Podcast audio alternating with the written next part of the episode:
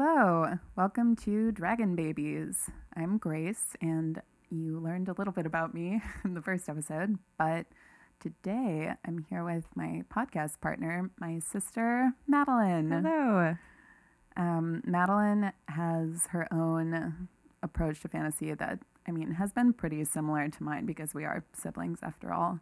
But do you want to just tell us a little bit more about how fantasy affected your childhood and your current adulthood?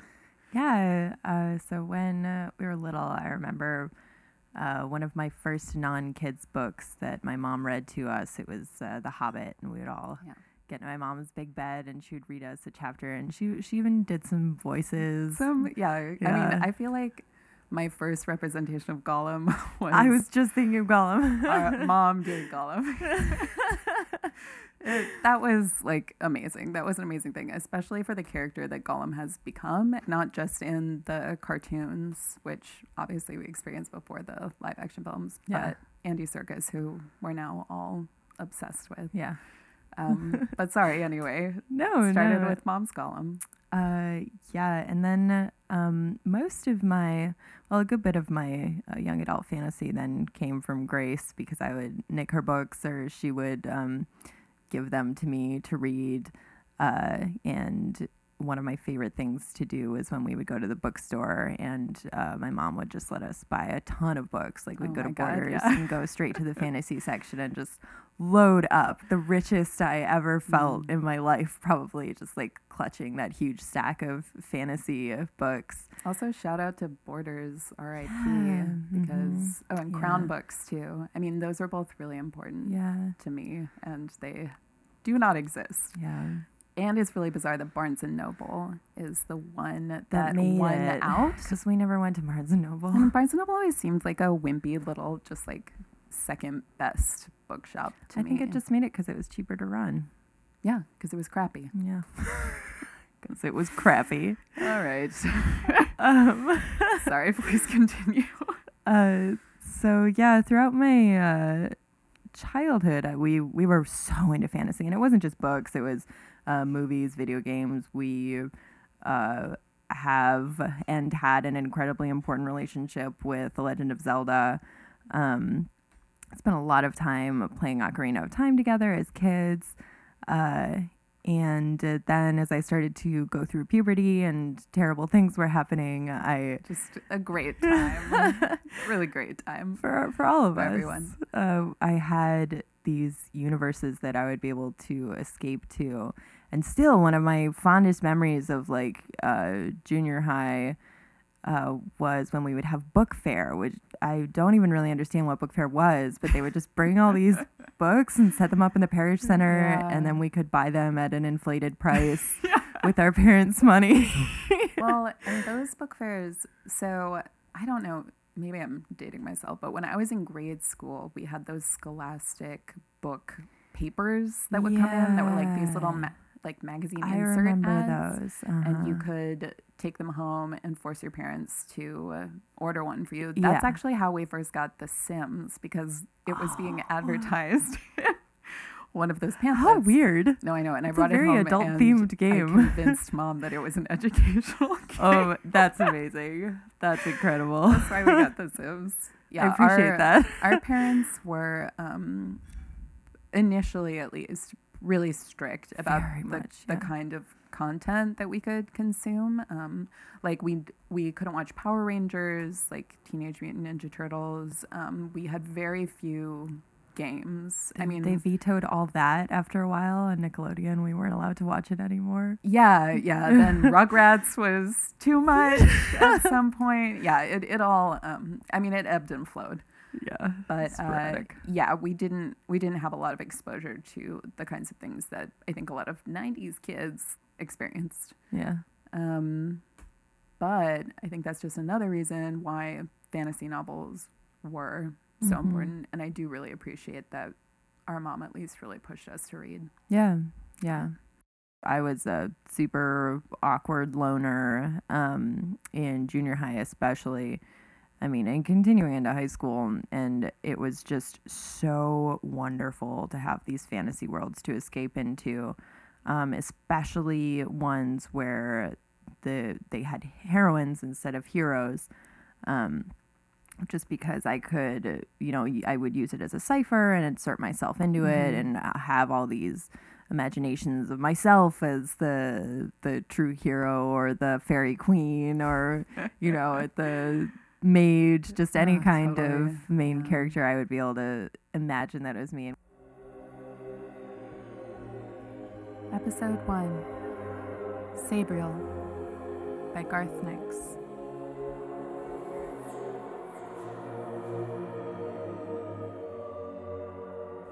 So, just for a brief summary for those who may not have read Sabriel for a while or who have made the huge mistake of not reading it but Get listening to that. a podcast about it, you weirdos. Um, this is a book about a young adult. She's 18 Mhm. when the book begins, and she's just finished her schooling. Um, whose father is the ambassador between the worlds of the living and the dead, and his title is the Abhorsen. At the book's outset, Sabriel's father sends her a message in the form of a dead creature, which he can command from within the world of the dead, um, who shows up and makes an insane mess in the girls' dormitories, and everyone is terrified, um, rightfully so. But this shows Sabriel that it's time for her to go find out what's wrong.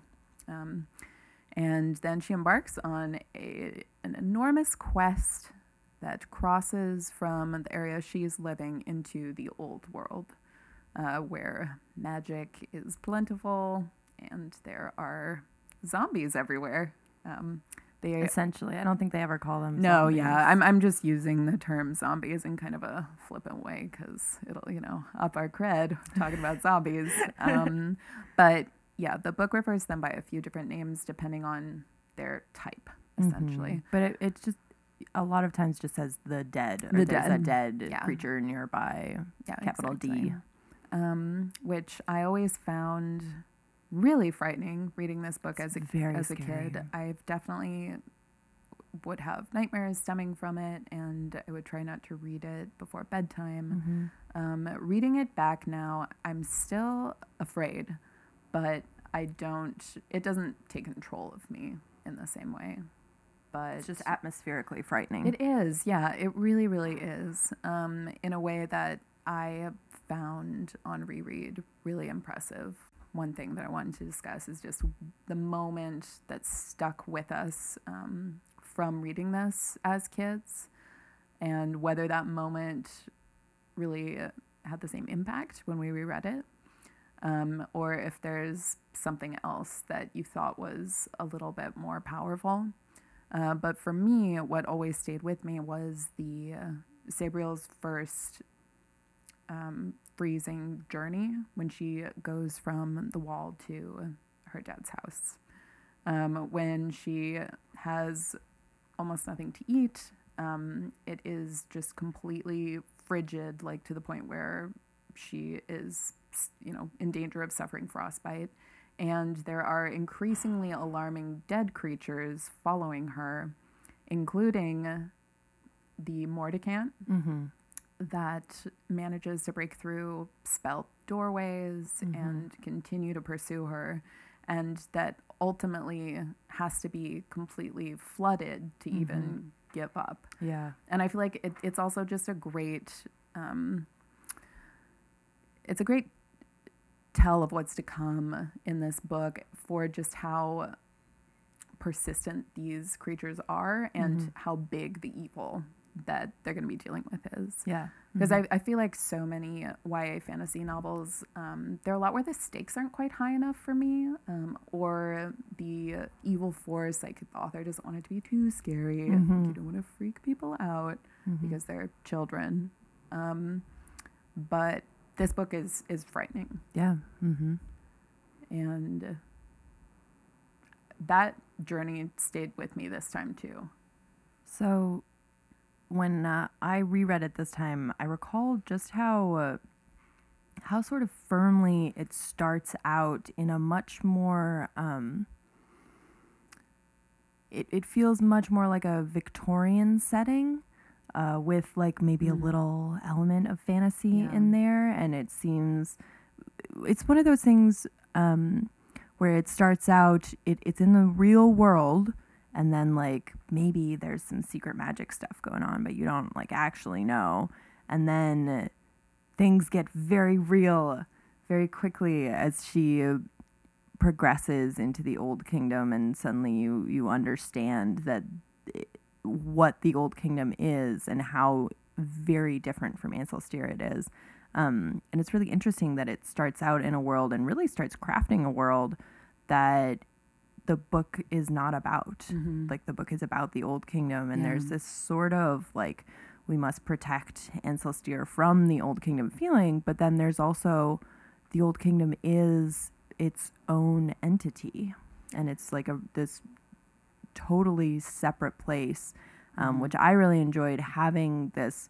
Literally, they are next to each other. They're divided Mhm. by a wall, by a line um, of this other place where like magic exists and thrives. I think that they that Garth Nix to great effect uses the military when they're in Ancelstierre, um, showing that once they get close to the wall, they're useless. I mean, Mhm. their weapons don't work. They freak out and they don't understand what's going on. Um, And even the like mages in the military right. know that their place is just not in the old kingdom beyond the wall. Right, exactly. Yeah, even those who have studied the charter and are Mhm. charter mages, Yeah. mages, the charter, which is the like source of power that flows through the old Mhm. kingdom. Yeah. The charter's a little confusing. We'll talk about that later. yeah, I, I still really, really love that switch from the new world back into the old. Yeah. Um, Especially because it is Sabriel's home. hmm Um, But she hasn't. She's been raised in the mhm. mostly non-magical world, but Mhm. close to the magical world, close enough where magic still bleeds through. I was. I'm not certain if this is explicitly mentioned in the book, but it sort of brings it back around to the idea that um, I feel like there's this this duty on the Abhorsen not only to be in and around the old kingdom and resting the dead in the old kingdom, Mhm. but like there's these helpless um they're kind of like muggles, yeah, yeah. in Ancelstierre that just have no idea what they're doing and if they didn't have the Abhorsen helping them from the old kingdom, they would be so screwed. It yeah, it's, They would it's be stunning how screwed. unprepared they are. They can't handle it at all. even the mental burden of having to acknowledge that these creatures exist and i mean i know by the end of the book um, there's you know an incredibly powerful evil Mhm. force Yeah, that's it's coming not through a it's not a routine thing.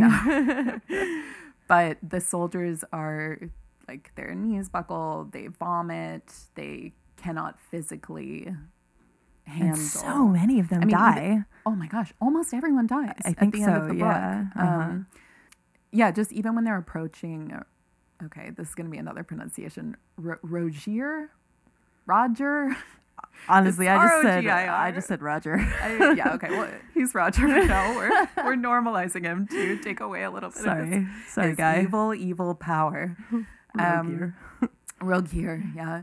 Uh, even when they're approaching his, you know, holding coffin, like they Mhm. can't do it, and it's such a funny visual. Them just dropping like flies as they Mhm. try to, literally puking from just yeah, just horror. bodies turning inside out. It was kind of interesting to see this force that is just utterly helpless mm-hmm. against the real evil in the Yeah, world. Because what does that military do?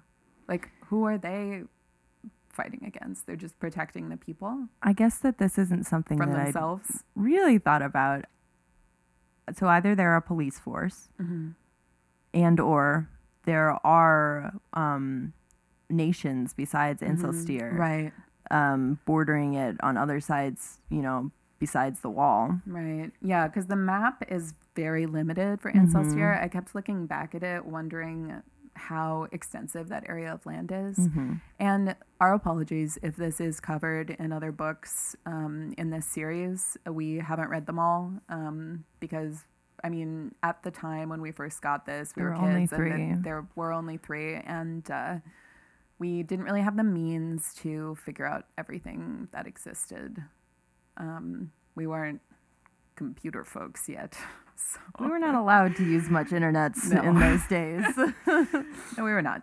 Um, yeah, so that that does make sense, but the, the map is almost hilariously Old Kingdom centric. Yeah. it there is like an inch Tiny bit of covering Ancestia. Mhm. On the south side of the wall. So which which I like. I like that Yeah. Mm-hmm. they in this book at least. Again, apologies if they cover this more in succeeding books. Um, I really like that they just leave it kind of vague because it's like it starts out in Ansel's Ancestir, but it's not about Ansel's Ancestir. It's about the Old Kingdom. Like it starts out in this like reality based place, and then you go through the closet, you know, across the wall into all of this this awesome magical goodness or badness, as it were. and the Old Kingdom is a million times more interesting. Mm. I mean, rereading this at the start, I had a moment of like, oh, is this book not as good as I remember?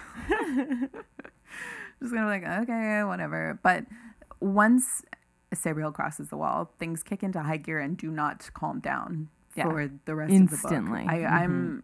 I think there are only a few times when anyone even sleeps. Mm. I mean, with the exception of when they're down in the pit. No, I mean that's a that's a running theme that Mhm. Sabriel is exhausted. so tired, tired, hungry, filthy, just not Hurt? Yeah, injured, yeah. bleeding. I mean, it, it's just another reason that yeah, I made a note that Sabriel has link level stamina. Ah, mm, Get ready for a lot of Zelda references. it's gonna happen, guys. Zelda and Lord of the Um, Rings, just yeah. they're gonna come into this a lot. Through. they flow through all of us. yeah. um, whether we know it or not. Uh, yeah, I mean, she and she is the hero, and the hero's journey is never easy, Mhm. but she really just gets slapped down. Yeah, she's at like a Again half again. heart and limping for most of the story.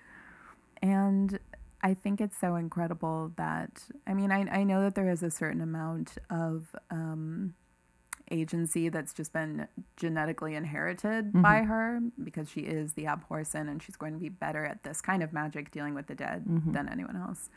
Um, but she's expected to perform magic that is greater than anyone else's. And that her father has spent decades honing and Mm-hmm. practicing, so he's very good at it. And she's 18, and uh, you just get this feeling she wasn't supposed to be the person yet. Like, I I kind of figured that he was going to bring her back after she graduated from the school and then Mm-hmm. start teaching her the Abhorsen things, but uh, stuff went kind of haywire. Well, and it gets really grim when you get to those smaller towns later in the book, like the fishing town Yeah. that they crash land Mhm. outside of, where these are people in the Old Kingdom, so Mhm. they should have received at least some kind of schooling on how to deal with, well, situations of like a much lesser magnitude Yeah. than what's happening. Mhm. But they're they're also hopeless. They've taken shelter in the caves off of the ocean, so they can try to Mhm. put some running water between themselves and the dead. Yeah. And they ex- they expect Sabriel to be able to save them. From complete annihilation. Uh, There's actually about 30 of them left, I think, when she finds them Yeah. after this village that you imagine was at least a couple hundred people. So they've experienced mass death in this town. And it's also so sinister Mhm. that the uh, that one of the men there with them is has been you know infected. He's being possessed by Yeah. a dead thing and she can't manage to save him. and just and that's another moment in the book where I paused and felt that it is a lot darker than most other young adult books. Definitely. I, I really appreciate that. I just Yeah. think it's a it's a very um I don't know, if since the subject matter, I mean, death is such a heavy presence in this Mhm. book.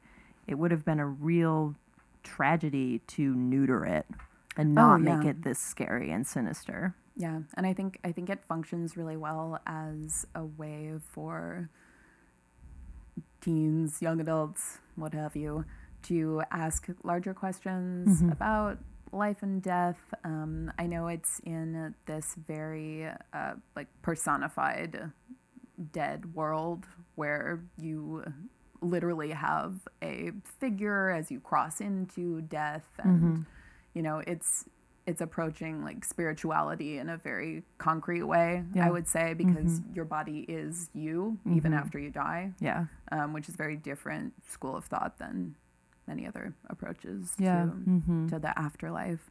Um, but one of my questions for both of us um, was about whether there actually is a total lack of an afterlife. Because time and time again, we see um, these creatures um, who are fighting to stay in the world of the living, and there's just such a reluctance to move through death's waters. Whereas I feel like the way the waters are structured, it could also um, be a release. It could be something positive. Like you are carried along the current hmm to something, but nobody ever addresses that or talks about it. hmm Uh, so in my mind, this is a construct that I started formulating when I read it a long time ago, and then it sort of was brought back as I was reading it this time. Um, I, along with just the fact of how into this book I was, I I asked for like bells. For Christmas. I have a I really wanted to bring that up. ton of bells. Madeline yeah. requested handbells as a Christmas present, yeah, um, so that she could pretend that she had the seven bells. yeah. They were, Um, and they they were pretty nice good Yeah. um, Mhm. replicas. I mean, they're not actually replicas; they were like colorful Yeah. handbells. That's what I was bummed about. I was like, oh, these aren't like metal and you know artifact looking, and they didn't come with Well, a bandolier. I, I know, and they don't summon the dead or send them into the waters forever. Too bad. Um, I did see on Garth Nix's Facebook that there are charms of the different bells available. I Oh. don't know where you can actually buy them. He was it was a giveaway. Bet we can Yeah, but I bet there's something. So Oh man, I haven't yeah, Etsy we should Googled this we should book. revisit this I'm about um, to spend a lot of money. money she doesn't have as a law student. exactly. Um, but but anyways, Yeah, sorry, continue. returning to that. Uh, so I remember starting to think about it. They, again, pardon me if I'm wrong, or if they get into this in succeeding books, but just discussing this book and the mythos that this book creates. Um, they don't explicitly talk about a heaven or a hell. Uh, there is no idea of what happens after the final gate. mhm. Um, so I really assumed what is beyond the final gate is really oblivion Right, of the spirit right. and uh, um, a sort of reincarnation, but not a reincarnation meaning like it's your spirit or anything. More a reincarnation in the way that uh, molecules of air are reincarnated as they are breathed in and out of different lungs. It's a and- recycling of matter. Yes, yes, exactly. Because their spirit uh, dissipates and goes back into sort of just the magic that underruns everything. Um, and, you know, obviously, like, you know, that magic will dissipate, be recycled as molecules, atoms are um, in our universe. Uh, so uh, I think that that's what you know it could be very comforting and just tranquil and an, an acceptance of that oblivion after a, a life well lived for someone going down the river. Um, or if someone a spirit just doesn't they, they can't fathom that oblivion or they w- really just want to hang on to their power or something in life then that's what would drive them to resist that Like- sometimes for centuries. Right, like thrall. hmm yeah.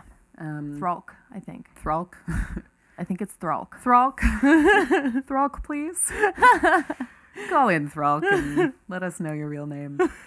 Um, yes, the creature who first is he the first one to threaten Sabriel once I she's over the wall? And when I was reading it, I was trying to be like, is that is that the Mordicant or is this? Mm-hmm, But Thralk is much more like he's the he's definitely more like an orc, than a- right, right, exactly. than a Balrog. Right, exactly.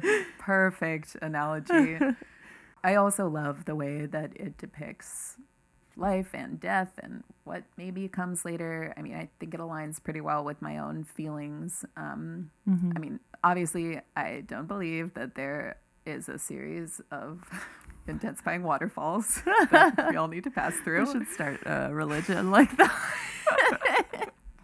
We would get to ring the bells a lot. We'd get awesome looking ones. And we can wear cloaks with silver keys Oh on my gosh, them. I'm I like mean, convinced already. at the end. Sign me up for this Yeah, cult. Let us know if you're interested. we will start putting it together. Um, we don't have a talking cat, but um, just expanding on death, I'm curious about exactly what you picture the waters looking like. Mhm. Like if you see them as a soothing place or a frightening place um, or just a generic in between. I mean, we get descriptions of the traps that await at the different levels, Mhm. but the book doesn't really describe much about the actual environment. They Mhm. say there's waters that go on forever in either direction. Mhm. Not much past that. Um, so I think that again, the way that we see death, I think maybe uh, maybe at the very end of the book when Sabriel dies, that's Mhm. when we're seeing death as she's kind of accepting it. She's like, Mhm. okay, I'm like yeah, I'm exhausted. I just like want to go where the water carries me. Um, and that's really maybe one of the only acceptances of death we see in there because the book is all about things rejecting death and really you know fighting against death's pull uh, so we only ever see the river you know including sabriel her job is to go into death constantly and not die so you know she always sees death as this thing that she's trying to hold her spirit back from Right. uh, so I think that that's part of the reason why we see death as th- just this. In my opinion, when I was reading it, I see it as a very um, cold, Mhm. um, frightening, uh, definitely hazy place. Just gray Definitely. waters I see that go on haze when I eternally. think about it. Mhm. Um, and with this strong cold current, I hate cold water. I hate cold water so much. Madeline doesn't like bodies of water of any kind. let's let's get real here. They freak me out. So uh, it really reminds me of that feeling that I would get if Grace were to say, "Let's um, go swimming in the ocean." Which is something that I I've said before because I like to do it. yeah, as most humans do, not me. And you just look into this expanse of water and feel this deep horror in the pit of your stomach because, like, oh my God, what what is in there?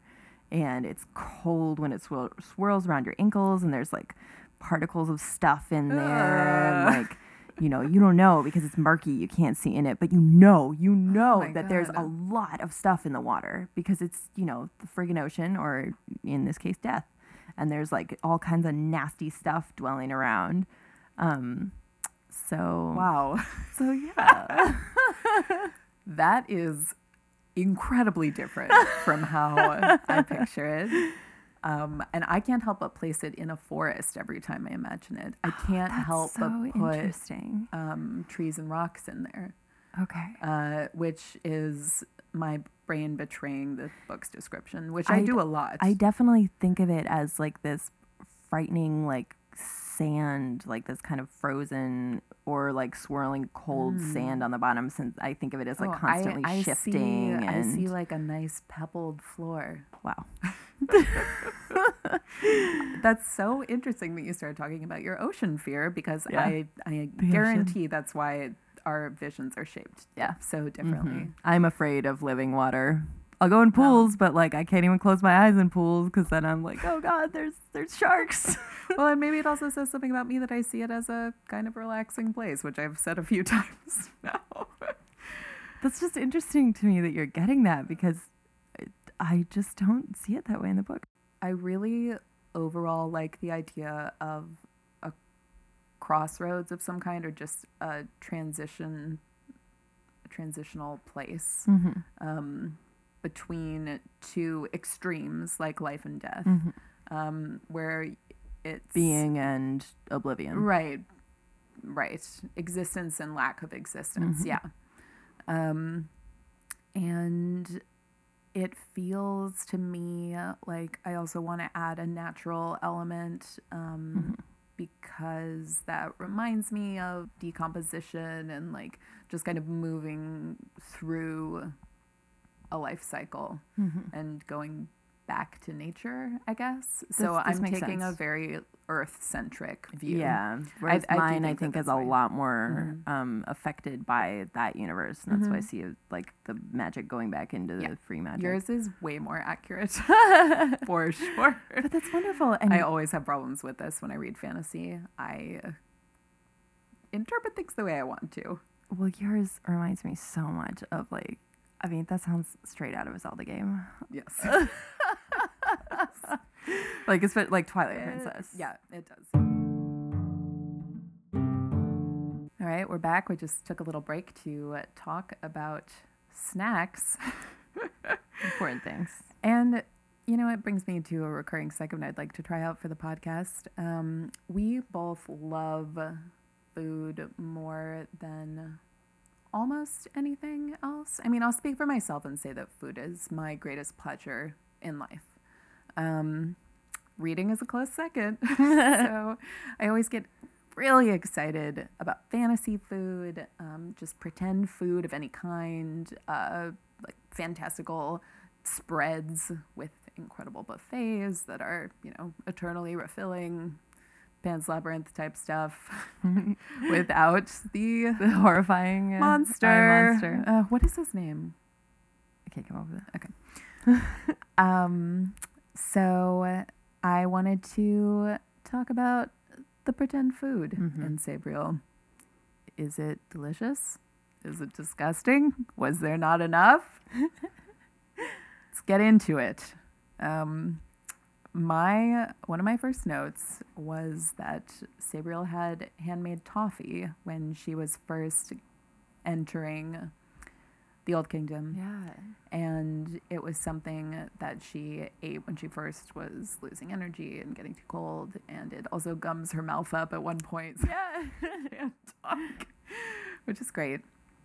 Um, but then after the handmade toffee there's a long dry spell i mean i i, I wasn't I wasn't totally happy with the amount of food. I think this falls into uh, was there not enough? There wasn't enough. There really Well, wasn't enough. to be fair, Mhm. uh, she was like on the trail I know she for was most hardcore of the book. so- questing and it, almost the entire time. And it talks about her trail food. It doesn't ignore that. No, it, I do, it, there's it some does talk mention about that like they eat, which I appreciate because I hate it when there are meat. people who seem to never consume anything or sleep it's not or acceptable. I mean, there's not a lot of talk about defecating, but even adventurers have to poop. I mean, these kinds of things need to be mentioned. Yeah, I'm trying to remember if they talk about it in this like digging a latrine or anything. No, and there's no waste. Well, I assume that they are just like I don't know, just pooping in the bottom of that hole, I like know, that they get stuck in. there must be a corner that has horrible refuse in it, but I don't know.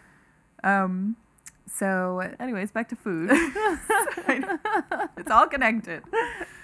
When she's at the Abhorsen's house, the servants do give her fish. yes, those strange, strange servants. Absolutely terrifying. I mean, the there's also mention of them like poking and prodding her when they bathe her, Yeah, like taking off her clothes like, and washing shoving her, her breasts tub. and Yes. things. Yeah, it's upsetting. I would, yeah, I would not be into it.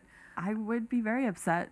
But I mean, Sabriel takes these things in stride, and I guess when you are And they're, a like, monarch of some kind, like you get more attention from servants. Yeah. they're used to this kind of thing. And But- they're like magical summonings. They're yeah, not, yeah, they're not people, so Mhm. it does make a difference. Um, so the the other food note that I made was just I need to here. Can you hand me the book? Um, page three twenty. That's a weird stew. Um, just gonna check what was in that stew. This is when they are staying at the inn. Um, Ah, later Yeah. in the journey when Sabriel hears some people having sex on the other side of the room and she thinks that Touchstone is For having some sex reason. with someone. but no, you know what? It totally reminds me of being a teenager and totally. like just hearing or seeing something and being like, oh, it's the person I like cheating on me. Be like, what? no, it's yeah, it makes so much sense. the But jumps that young minds make. no, it's truly incredible that having known Touchstone, Touchstone, Touchstone for the amount of time that she has, ever thinking that he would engage in any kind of physical activity with anyone. I mean, this is a alone, like, man a who refuses to not. Uh, Yeah, like a sexy maid. um, this is a man who won't give himself a Christian name. Yeah. I mean, okay, another question. I know I'm going off on a long tangent, and I will get back to the weird stew, but what do you think the modern day equivalent of touchstone is? Because people keep saying that's a fool's name, like that can't be your name. So it's like a court jester name. Is it like That's what I assumed fool to mean. so? Literally it would a be fool. uh, like if we found someone and took them into our care, and they just kept insisting, "Bozo." Oh my name gosh, I was Bozo." about to say bozo. Okay, we grew sense. up together.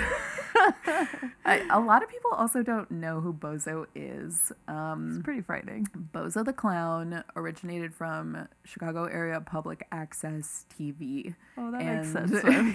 I learned this because one day my boyfriend, after I like m- casually mentioned Bozo, looked at me with confusion and just said, Oh. "I have no idea what you're talking about." Hmm.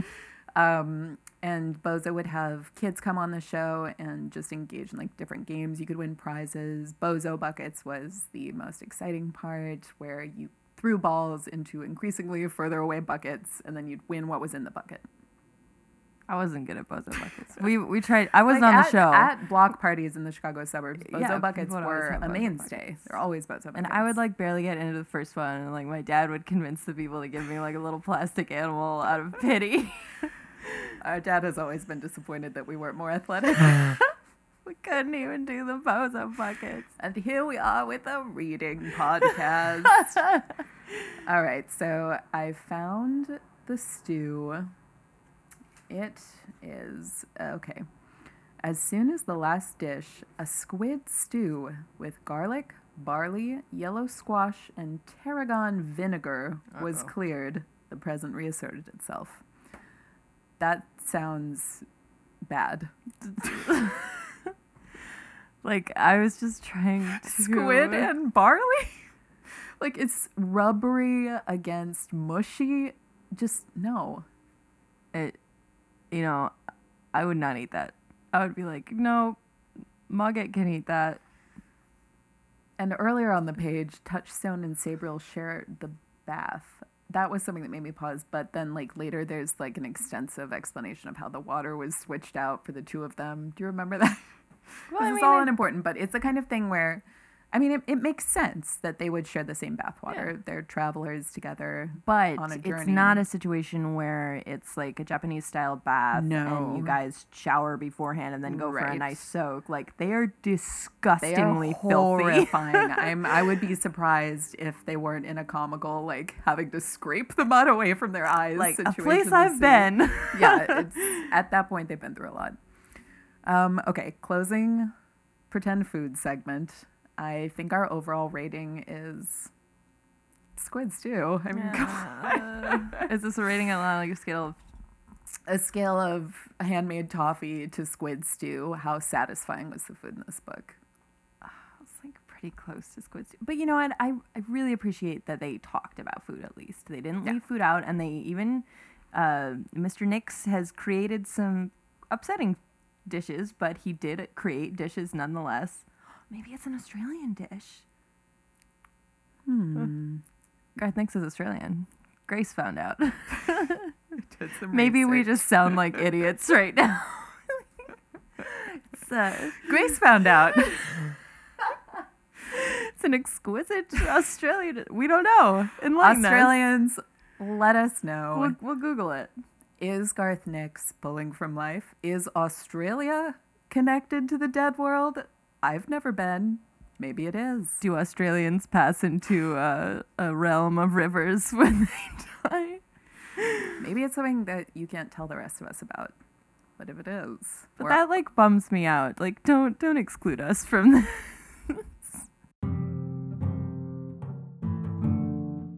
okay, let's let's talk about Mogget.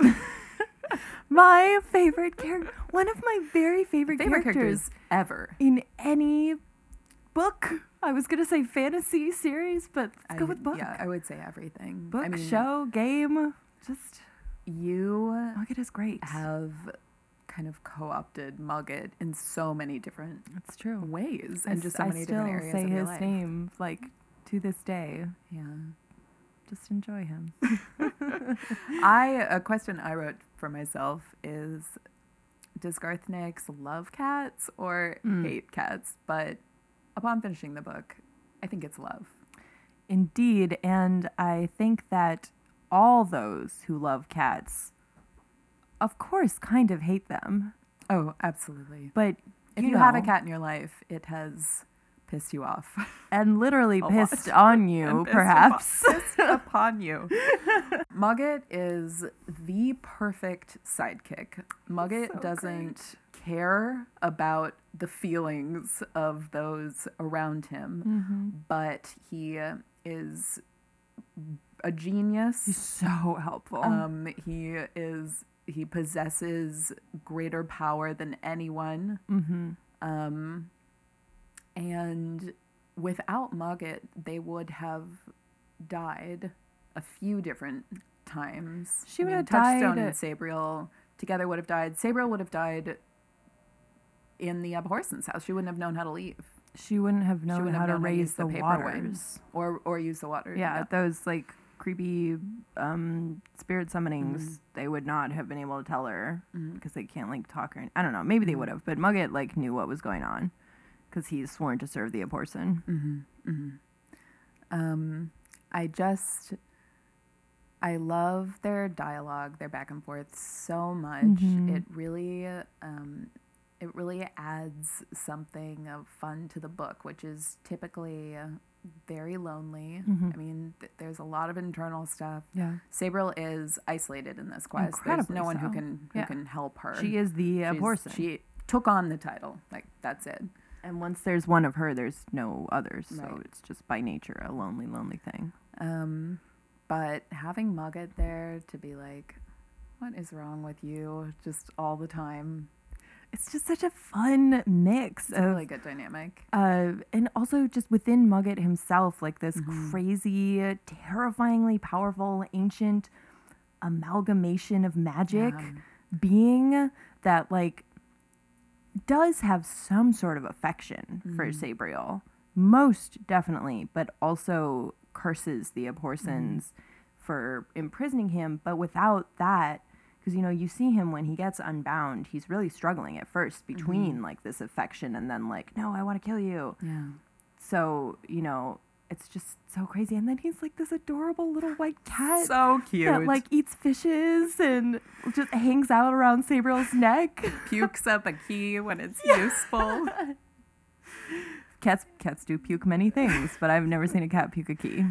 No, Mogget is so delightful, and the combination of Sabriel Touchstone and Mogget, Mhm, um, really while Sabriel is constantly frustrated with the dynamic, Yeah. it's so much fun as a reader Mhm. because you can see how frustrated they all are. Yeah. um, and uh, just Touchstone's ongoing um, subservience Mhm. and uh, Mogget is so mean to Touchstone. oh, he's so awful to him. He really just rides that. yeah. But it's also because Mogget knows he was there. what Touchstone did. Yeah, he saw it Um, with his. and I mean it. That situation was very complicated. yeah, and I don't think that Touchstone was actually too much in the wrong. Even it was just kind of happenstance. I- agree. I think it sounds like it was also going to happen anyways. Right. I, it's it's it was such a mess. Um, I mean, Rogir had so effectively s- like splintered the family members to a place where he could accomplish this. Mhm. I mean, he set it up so carefully. And he'd already murdered a number of other family members. It's really strange that he didn't murder Touchstone, isn't it? Or is it explicitly because he might need his blood later? so uh, Sorry, I read this a month ago. um, I've, Well, no, I'm no. missing some of the this details. this is i think a somewhat murky part of the book because Mm-hmm. he talks about how he doesn't end up how he doesn't know how he ended up wooden at the front of that ship right. and do we ever like I, i'm sure that we get a reference to what actually happened but I don't know if it's very clear. It's not, and I, I think part of it is Maybe just he was he was preserved so that he could. Oh, I don't remember. I don't know. Yeah, and I think part of the inherent difficulty is we don't spend very much time with Rogir. I mean, we don't ever really learn too much Mhm. about his plans, Mhm. his motivation. I mean, outside of the just, oh, I want to be all powerful and evil and unleash the dead and the living world. I mean, he's not he's not the best villain. Uh, but this book isn't really about him. It's about Yeah. Sabriel learning how to do her job. It's about Sabriel and her world, and he just kind of exists as the pressing force Mm-hmm. making her need to learn so quickly. Yeah, he, I mean, he provides a central conflict that's really important. But yeah, he's not. it would have been frustrating if there were more time spent on him because I, I don't care. Mhm. It's at times it's hard for me to even care about Touchstone, so I really don't care about his evil brother. Um, and in talking about Touchstone, I do you think it's realistic that Sabriel is so drawn to him? Like, do you think it makes sense that she ultimately is so attracted to him and eventually marries him? I mean, that's not in this book, Mm-hmm. but what are your thoughts on that? So first of all, she's been at an all-girls school for what, like her entire life. That's true, and she definitely is already um, kind of eyeing the soldiers. Yeah. At the beginning of the book, Mhm. when she goes to the wall, and they all get described by like how handsome they Yeah. are. and I, I just don't even think that she's had any sexual experience. Like if she's ever like so. kissed a boy or How? like yeah. How yeah, would that have right? happened? Exactly. So that's not to say that you know it's not real, but I'm just saying like Yeah, and I mean, I hadn't kissed a boy by eighteen, so well, and just like it doesn't make it not real. I didn't fall in love with the first guy I went on a life-threatening quest with. but Touchstone, uh, from the start, I think his physical attractiveness is emphasized. Well, but when she first sees him, it says like he wasn't hot, but it d- doesn't say that exactly. But It wasn't hot, but he had a good body. and as the book mentions, he is circumcised. They explicitly point that out in this really bizarre way. I know that it is, and I keep calling Garth Nix they, which is the overlords, yeah, the gods that the creators, brought Sabriel into our lives. Um, I know that it's supposed to be a show of how detailed the statue is, so that Sabriel realizes that it is a human, Mhm. not a man-made statue. Yeah. But the circumcision, I think it's because Sabriel has little to no experiences with male genitalia. has she seen a penis before? Maybe in like exactly. statues, So other it, or like non-living statues. maybe, but or like in paintings and stuff, or like whatever. And so now she sees an actual human for the first time, and she's like, "Oh, what's wrong with his penis?" yeah, yeah, that's okay. That's That actually makes a lot of sense. That they said it that way, yeah, because she was like looking a lot and being like, "Oh, wow." Sorry, I'm trying to find the page on which he Mhm. is described very quickly. Um, but they do describe him as like, I don't know, looking steadfast or reliable or something. I don't know. I just really felt like it was a reversal of the normal um, gender binary male female dichotomy, Mhm. like in a fantasy novel, like the, or you know, a traditional one at least hmm of certain sect of them where the man rescues woman, woman becomes totally dependent on man.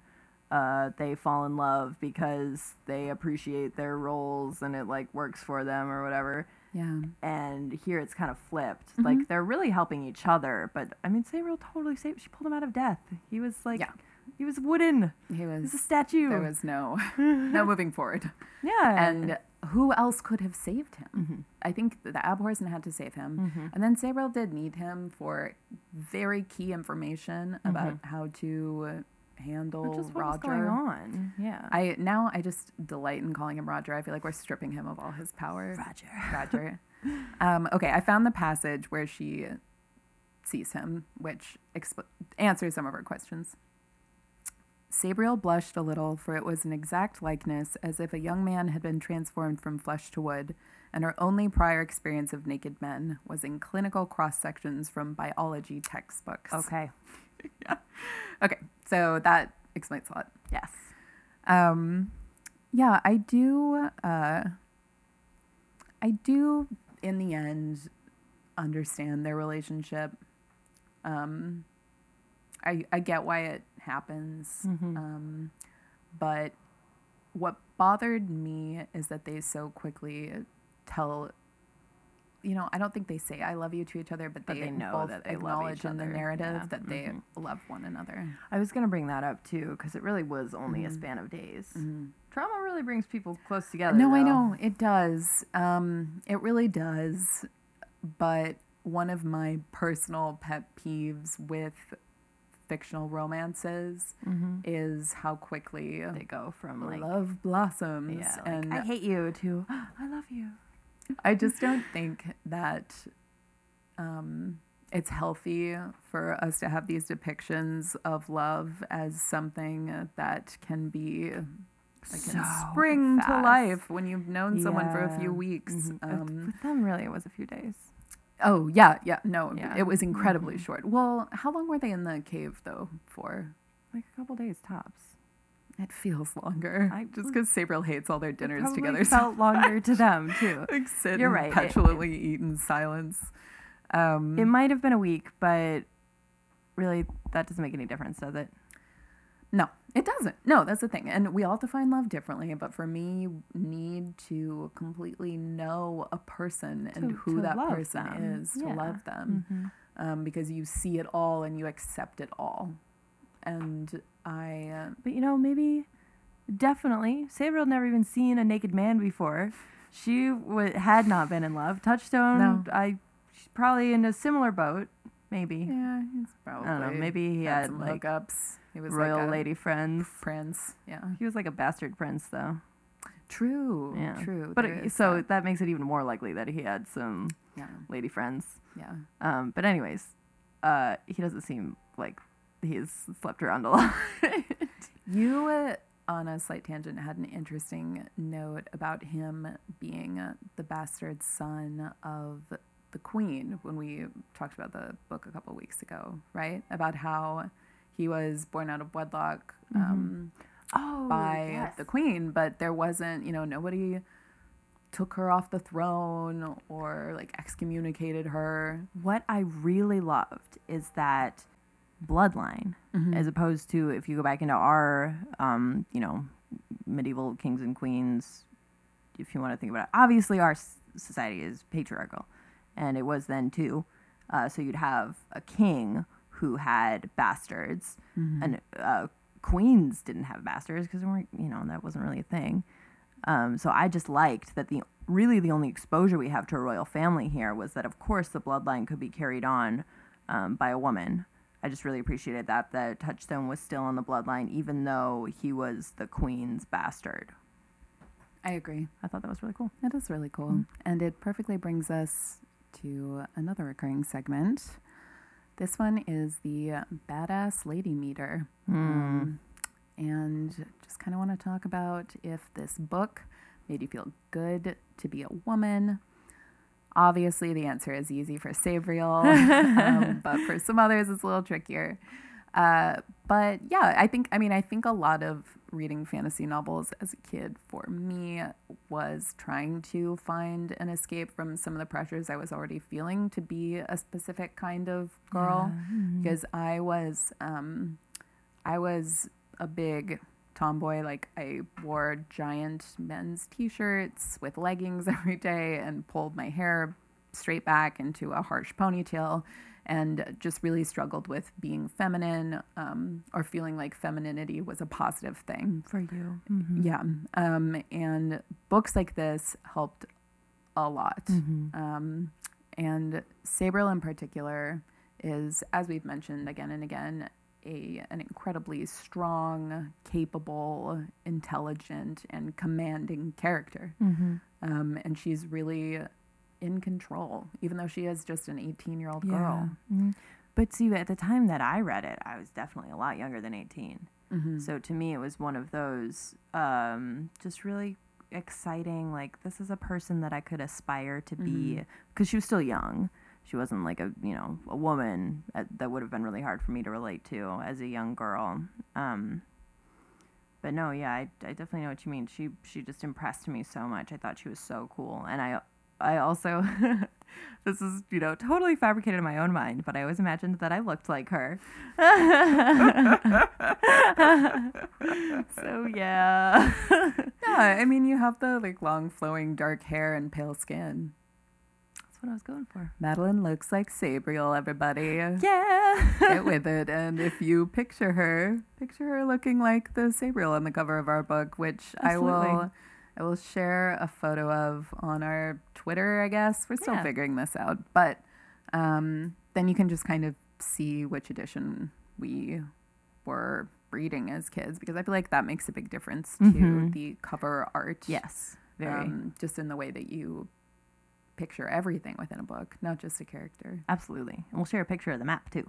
Yes, we will. Mm-hmm. so I feel like this book could be the The high bar. right what we as- just what so we aspire good. to reach with with all others. So She takes care of everything so, so hard. Just like takes it all totally. She's she's the boss. I also really appreciate her irritation with Touchstone whenever he's trying to carry things for her, or do things for her, Mm-hmm. um, because I uh, feel that irritation a lot also. Um, and I just don't want You mean just to, at, men in general when they just being placed in a gender role? Yeah, absolutely. And if someone touch- like runs ahead of you to hold the door Mhm. or something, like, and it's a man, then it's just like, on, don't don't do Just that. I was gonna hold the door for you because I was in front of you. I like opening you- doors. Yeah. I like it. It feels good. Um, yeah, just what you know, those million little things every day that make you feel a little crazy. Mhm. Um, but with Touchstone, it is also his um, servant role that he's placed on himself. So Mhm. it's a few Yeah. different things there. But but I, I just really appreciate the way she handles absolutely everything, and Yeah. that I I don't think that their side their society is patriarchal as Yeah. we've discussed Mhm. because when Sabriel first shows up to the wall. Um, and it's just her with a ton of soldiers. Mhm. There isn't any comment of like, "Oh, this girl." Like, Exactly. She can't go over there by herself, like, who Mhm. is she? Who's this little girl? Yeah, I mean, there's concern about her not being like powerful enough, which is just you know they would have about a- any yeah. adolescent. Mhm. But there there is a really refreshing lack of gendering in this book, and I love that. Mhm. it's really cool. It's really impressive. Go Garth. Yay. Um, okay, so badass lady meter. It is a Sabriel. Yeah. achieved Sabriel Sabriel, status. good job. good job, Sabriel. you set the bar. Oh boy. Um, so it's clear that women are amazing in this book. mm-hmm. What is not so clear is how the Great Charter works. Mm. Um, mentioned this earlier in the episode. I was reading this book closely, and I I was an English major in college. Like I'm Grace accustomed close reading. to like, analyzing works of fiction, and there's not there's not a clear depiction of why the charter exists why it can't be discussed That- in that is, certain places at certain me, times the- by adults Yeah. um, but then over running water it's all It's like the good. ocean. yeah over the ocean sorry yeah the running water is Uh-huh. the dead Yeah. um, and also, how is any education, any magical education passed on if adults can't speak of the charter? Well, it seems like they need books, right? They need books with charter spells in them. And I think they can speak Guess about so. the charter. They just can't get into like the central mythology behind it. I guess so, but doesn't that just breed like a society of I mean, yeah, it's weird. It's weird for sure. I'm not trying to say that it's Like, like, we do this, but we don't know why. no. I mean, I did It's like feel me like, trying to understand calculus. oh god. um, I I did feel like there was some purposeful obfuscation Mhm. of just like we don't want to get into this because there isn't time. It's not really what it's Mhm. about. Like, but it is also very true that in certain books I've read, um, I don't want to pick on anyone, but uh, they explain the magic system too much. And it becomes like they're trying to explain Yeah. it all the way down on a scientific level. And at some point, suddenly you back away and you're like, Yeah. wait, but we're talking about magic. Mhm. Like if you really try to say exactly where and how it's coming from, it's gonna all fall apart Right. completely because it's it's magic. That's the, yeah, that's the whole point. It's not science. it's not It explainable. can't be broken down. yeah. Right. So I appreciate And, that. and that is a tricky dynamic. Yeah. I mean, you have to find a Mhm. way to build your own, as a writer, a fantasy writer, build your own Mhm. magical world um, and your own force. But then you also have to leave aspects of it, you know, in the ether, Seems swirling. Right, right, mysterious. exactly. And I think that so I, I, I'm definitely being harsh. oh no, but Yeah. It's um, it, it just uh, especially being unable to discuss it in certain times and places was just weird. like and and it's awkward too in the narrative you know to just Mhm. be like oh uh i can't I can't talk about it. i can't talk about it like maybe for you know when it first at happens first with I thought it was a Mogget, Mogget thing because that makes of its sense like yeah, binding or his curse. under yeah. a spell Yeah. but for all others That was a little it's weird. yeah a weird. little little more confusing Um, but I did just want to add quickly to that that it does make sense to me, and I do like the system of having free magic, like ungoverned magic, running through everything, and then the charter is the ordered magic that's much safer, and that was originated by these sort of you know ancient prophets or whatever. Um, and their bloodlines still run. Like I did like that. You're absolutely system. right. That was yeah, really that's something that I overlooked. Um, and that duality does make a lot of sense. Mhm, Yeah. No, overall, as a magical system, I'm into it. Mm-hmm. I like the m- making the marks with your hands. I mean, Mm-hmm. it actually brings me right into the next point I wanted to discuss. Um, because I think so many of the visuals of this book are so arresting, Mhm. and I'm really surprised that it hasn't been adapted into a movie. Yeah, but I'm also pretty glad it hasn't. Oh yeah, no, I, I know, Okay. but you know, Hollywood has no shame in destroying all of our other childhood know, memories. right? So I, I'm just I'm just surprised that it hasn't happened yet. I think it's too dark. That yeah, It's that's way too dark. that's what I think too. Even you know, if you're talking about like, I assume people listening know what the Hunger Games is. Like you know, Yeah. vaguely what the Hunger Games is, and of course it's like a dystopia, so it's quite dark as well. But it's not literally about death. Mhm. It's about trying to save like people and stuff Mm-hmm. on you know in this plane of living. Like this book and these series are about dying. They're about slogging around in death and like these horrifying zombie creatures. Like I think it's just too dark. No, I I agree, and I, I think that conceptualizing um, the dead would be uh, really difficult, um, and the end result would not be pretty. I mean, obviously not pretty, but if they were going to adapt it for the book's audience, Faithfully, I they would have to be horrifying. like it would have to like be a PG thirteen rating, and I thought I I don't think that this book could be done well without being an R rating, but it would only be R for horror, right, which is yeah. not something that No, movies are made. Like there's no nudity, there's no violence. Like well, like there's fantasy violence. It's just so horrifying. You it know? would be really interesting to see what kind of audience an R-rated fantasy horror film would attract. But um, um, yeah, I mean, if this movie were well adapted, it mm-hmm. would. If this book were well adapted into a movie, it would be so cool. Yeah, it'd be really cool. But we're just used to having our hopes dashed rather than fulfilled.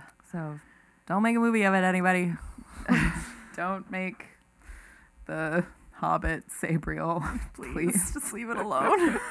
I did. Garth Nix's website says that he's been in talks um, for adapting it before, but that nothing's ever come of it. okay. And I think people probably also get weighed down by a fantasy series um, because unless it already has unbelievable popularity, like Hunger Games Yeah. or Harry Potter, where you know that you're going to make money on the franchise by adapting each of the books, um, I feel like a lot of studios Yeah. just aren't that interested, a good point. unfortunately. But yeah, you know, maybe we can maybe we can create our own adaptation. yeah, that'll go well with puppets. Oh yes, the Mordicants will be so cute. We'll just soak them in gasoline and then we'll light them on fire. Go through a lot of those guys. Okay, so we touched on some of the romance between Touchstone and Sabriel and mentioned that there was sex in the book, which, you know, secondhand sex, heard through a wall by Sabriel. Oh, okay. But they right. definitely I was just giving Grace like, some looks because I was like, "What on earth is she talking about?" Just It's random, very brief. Too Yeah, random They talk about like giggles and moans and bed springs. Yeah, yeah. It's it's very um, it's very tame. Yeah. but but it is in the book. You're right. You're right. But I um, remember, which is a big step for like a YA fantasy book. and I to include. remember when I was little, of just not really comprehending, just being like, "Oh, they're taking a bath together, and then they went to bed." No, exactly, and that's why. Why is she so upset? That's why rereading, I think, a lot of these Yeah. fantasy novels, Uh-huh. um, we're going to have these moments of, oh, Yeah. yeah, because I, as a child, I mean, It did not understand time. anything. Yeah. uh, Did not want to learn. I mean, into my teen years, Was pretty did not want to learn it. about sexuality, Yeah. sex, any related activities. Um, so this, I'm just calling this segment "Sexual Awakening Factor," Hmm. and it asks whether this book contributed to any like adolescent stirrings. um, because I think a lot of these books that are aimed at young women do include some titillating Yeah. Mhm. scenes and Yeah, the characters romance and scenes. moments. Um, No, and I remember being. I think that I part of the thing is I read this book when I was like really young. Right. You were a bit yeah, I'm older. I'm three o- years older than Madeline. Yeah. So some of these books that we read concurrently, we were, different approaching from pretty different places Yeah. in life. Uh huh. Um, but yeah, a lot of ones I like as I did get older. I remember being pissed if I got all the way into the novel and there was I was like, there was there was no like hot scene, but there's nothing sexy in this book. Yeah, we're gonna we're gonna do some Tamora Pierce books, and those books are hot. they get sexy. Um, Sabriel is not hot. no, no, it's quite clinical in the way that it approaches Oh, sex for the most part, which is you know it goes with the theme of the book. I think. Oh, it makes so much sense. It's Yeah. not what the book is concerned about. Mhm. Um, it did not create any stirrings in me No. as a you know 13 year old when I first read it. I, even when they um, explicitly mentioned the circumcised penis, I remember just being like, No, I, I, penis. yeah, no, I, I think that at that age, Gross. the word penis, my eyes probably just automatically Yeah, pass like, over. Like, nope. don't even just hit the delete button Yeah. on that one. Well, so summing up, um, I think we've covered everything I feel really strongly about with Sabriel. Mhm. Um, were there any other points you had that you wanted to discuss? Um, Because this book, I mean, this was like Madeline's favorite book for Yeah, a while. I loved it too, but it really impacted your life. one small thing that I really enjoy that I wanted to say again about Mogget is that Okay, enough Back Mogget Mogget. talk. uh, is if you have read the book Howl's Moving Castle, Yes. um, Mogget is a very kindred spirit to Calcifer in a lot of ways, and I Mhm. just really enjoyed that comparison um, on the topic of our last topic that we were just discussing. Um, these like l- captive spirits that are really helpful and like care about the people around them that are keeping them captive in a weird way, but also like want to be free and like, yeah, I just wanted to make that. And they're really adorable. Yeah, they're so endearing, all while being Terrifying. powerful Yeah, demons. and ready to break out of their current forms. Mhm. Uh, if you just, you know, take the collar off or. What is Ke- well? Okay, He's we're, we're fire gonna demon that ate Howl's heart. no, no, right. But what's his means to freedom? We're gonna do Howl's Moving Castle in a future episode, and And this will be discussed. then it will be fresh in our After we brains, and we it. won't be having these fun asides where we try to come up with Howl's Moving Castle plot points. s- speaking of a, a book that has a fantastic film made of it, Yes, Yes. all in due time. so, Sabriel, we love. We hope you love it too. and we hope that this discussion has helped you think a little bit about how it's maybe impacted your life or it's been important to you, or just how you've uh, enjoyed it. made things a little bit brighter, a little Mhm. bit better, Yeah. because it certainly did for us. Mm-hmm. So, until next week, this is Grace, And this is Madeline. and we're Dragon Babies. Bye bye. If you'd like to learn more about Dragon Babies, you can find us online at dragonbabiespodcast.com. The site is under development, but it will be ready for perusing very soon. We're also on Twitter at Dragon Babies Pod. That's the first syllable of podcast. The music in this podcast is Pippin the Hunchback by Kevin MacLeod. It's licensed under the Creative Commons by Attribution 3.0 license, and you can find his music at incompetech.com. Next week, Alanna, The First Adventure by Tamora Pierce.